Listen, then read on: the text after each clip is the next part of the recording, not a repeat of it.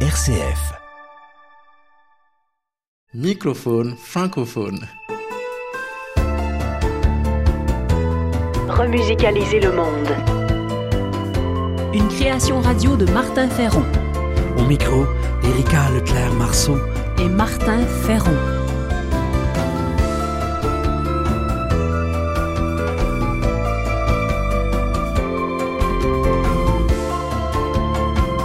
Le fil rouge de ce numéro, ensoleiller le monde. Remusicaliser le monde. Création, Sens travail social, intendance, nature. par Martin Ferron.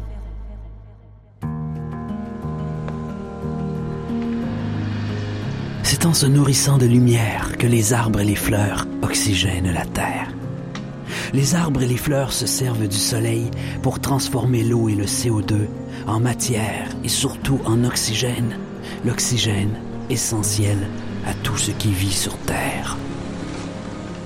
C'est aussi en cueillant les rayons du soleil que les arbres et les fleurs purifient l'air. En captant la pollution, ils contribuent à diminuer les quantités de CO2 dans l'atmosphère et en conséquence, le réchauffement de la planète. Il n'y aura jamais trop d'arbres ni trop de fleurs.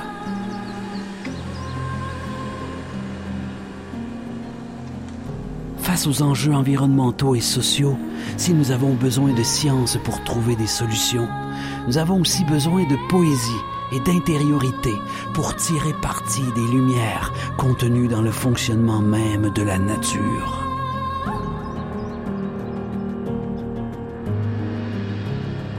Vivre notre humanité comme un arbre, c'est cueillir les rayons du soleil pour oxygéner les vies. Photosynthétiser comme un arbre, c'est se nourrir de soleil pour donner l'essentiel oxygène à l'humanité. Agir comme un arbre, c'est aussi se nourrir de lumière pour transformer ce qui est pollué en air pur.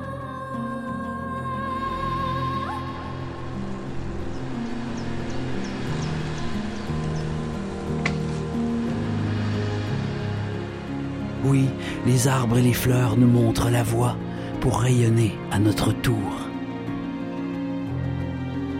Ils vivent sobrement. Ils prennent peu à la terre. Pourtant, ils lui redonnent beaucoup.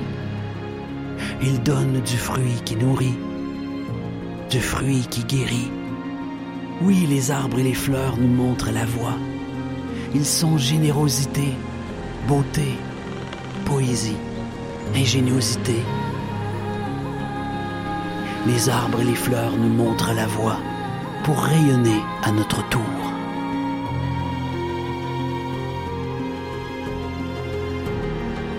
Ils savent capter les rayons de soleil qui nourrissent vraiment. Ils n'ont que faire de ces rayons à la mode, de ces lumières clinquantes, superficielles et froides, de nos sociétés trop souvent vides et égocentré. Oui, les arbres et les fleurs nous montrent la voie, car ils savent que pour vivre et porter du fruit, ils ont besoin de capter les rayons généreux et gratuits du soleil, qui est l'autre nom de l'amour.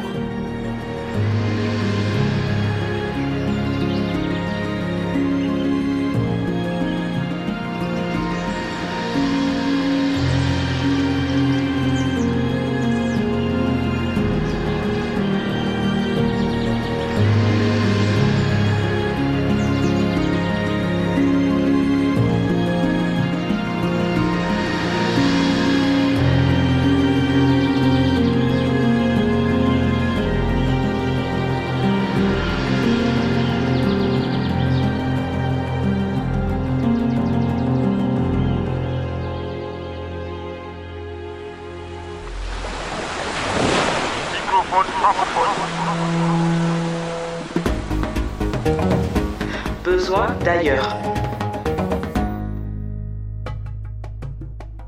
L'utilisation de l'énergie solaire se déploie rapidement en Afrique. Par exemple, la centrale solaire Nour, lancée par le Maroc, est devenue l'une des trois plus grandes installations de ce genre au monde. Ce projet à la pointe vise aussi à exporter l'énergie vers l'Europe.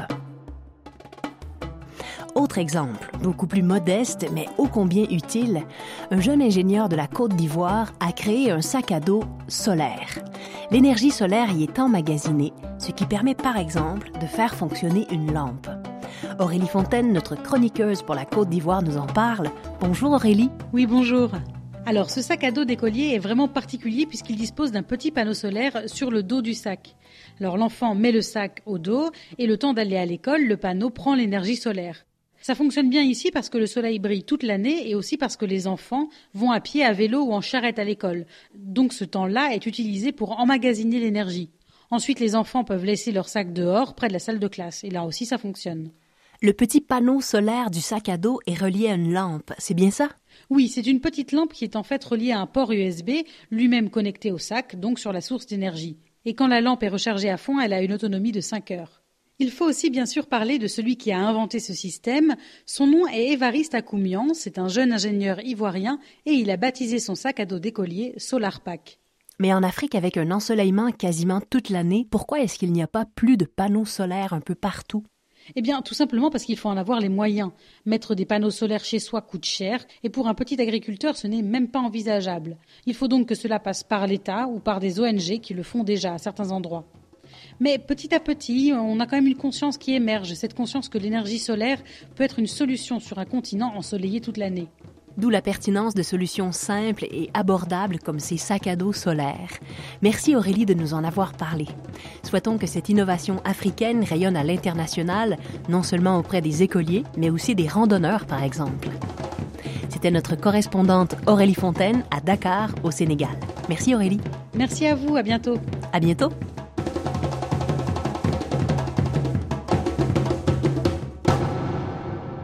Microphone francophone.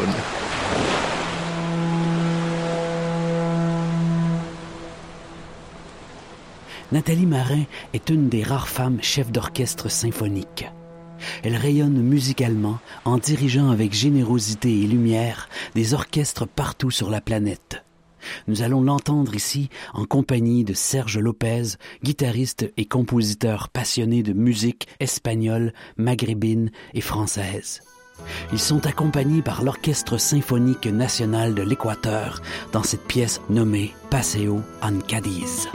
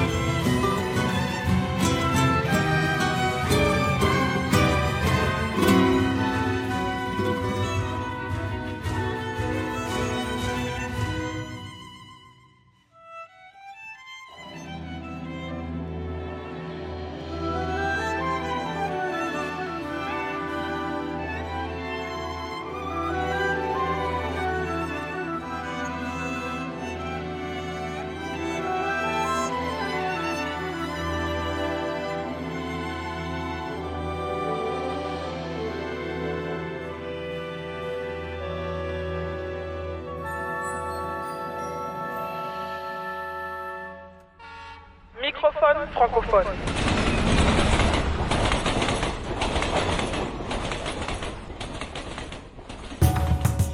Culture de sens.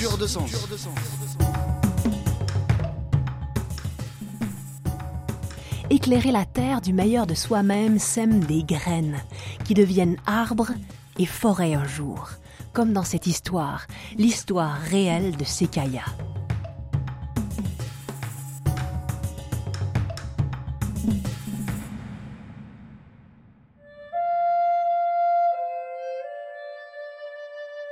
Par une mère monoparentale, Sekaya grandit chez les Cherokees. Il devint forgeron et orfèvre. Un jour, il assiste à l'installation d'une imprimerie tenue par les Blancs, les nouveaux maîtres de son pays. Curieux, il observe leur manipulation des lettres en plomb et les papiers imprimés qu'il nommera les feuilles qui parlent. Un beau jour, l'envahisseur s'en va l'imprimerie est abandonnée. Sekaya récupère le matériel et se met en tête de transcrire en mots sa propre langue, qui jusqu'alors n'avait jamais eu d'alphabet. Sekaya est persuadé qu'une des raisons de la puissance des Blancs est qu'ils savent lire et écrire. Il commence par identifier 86 syllabes différentes. Puis, patiemment, à l'aide des lettres de plomb, il invente il retourne certains caractères, en couche d'autres sur le côté, les associe de façon nouvelle. Il y passe 12 ans. 12 ans avant d'être enfin satisfait de son syllabaire. Il le présente solennellement aux chefs de la nation qui décideront de l'adopter officiellement quatre ans plus tard. Peu de temps après, il collabore au premier journal écrit en langue cherokee, le Cherokee Phoenix. L'œuvre de Sekaya est une des réalisations intellectuelles les plus impressionnantes de la part d'un seul homme. Par la suite, Sekaya entreprend la conception d'un alphabet universel à toutes les tribus amérindiennes et travaille à réunir les Cherokees dispersés.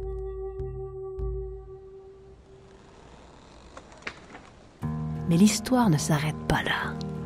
Dix ans après la mort de ce héros incandescent, un nouvel arbre arrive en Europe. Il vient des mêmes contrées que Sekaya. Cet arbre géant vit plus près du soleil que la moyenne. Un botaniste qui avait entendu parler de l'œuvre incroyable du Cherokee nomma ce nouvel arbre Sequoia. Sequoia en l'honneur de l'œuvre persévérante et lumineuse d'un humble Amérindien nommé Sekaya.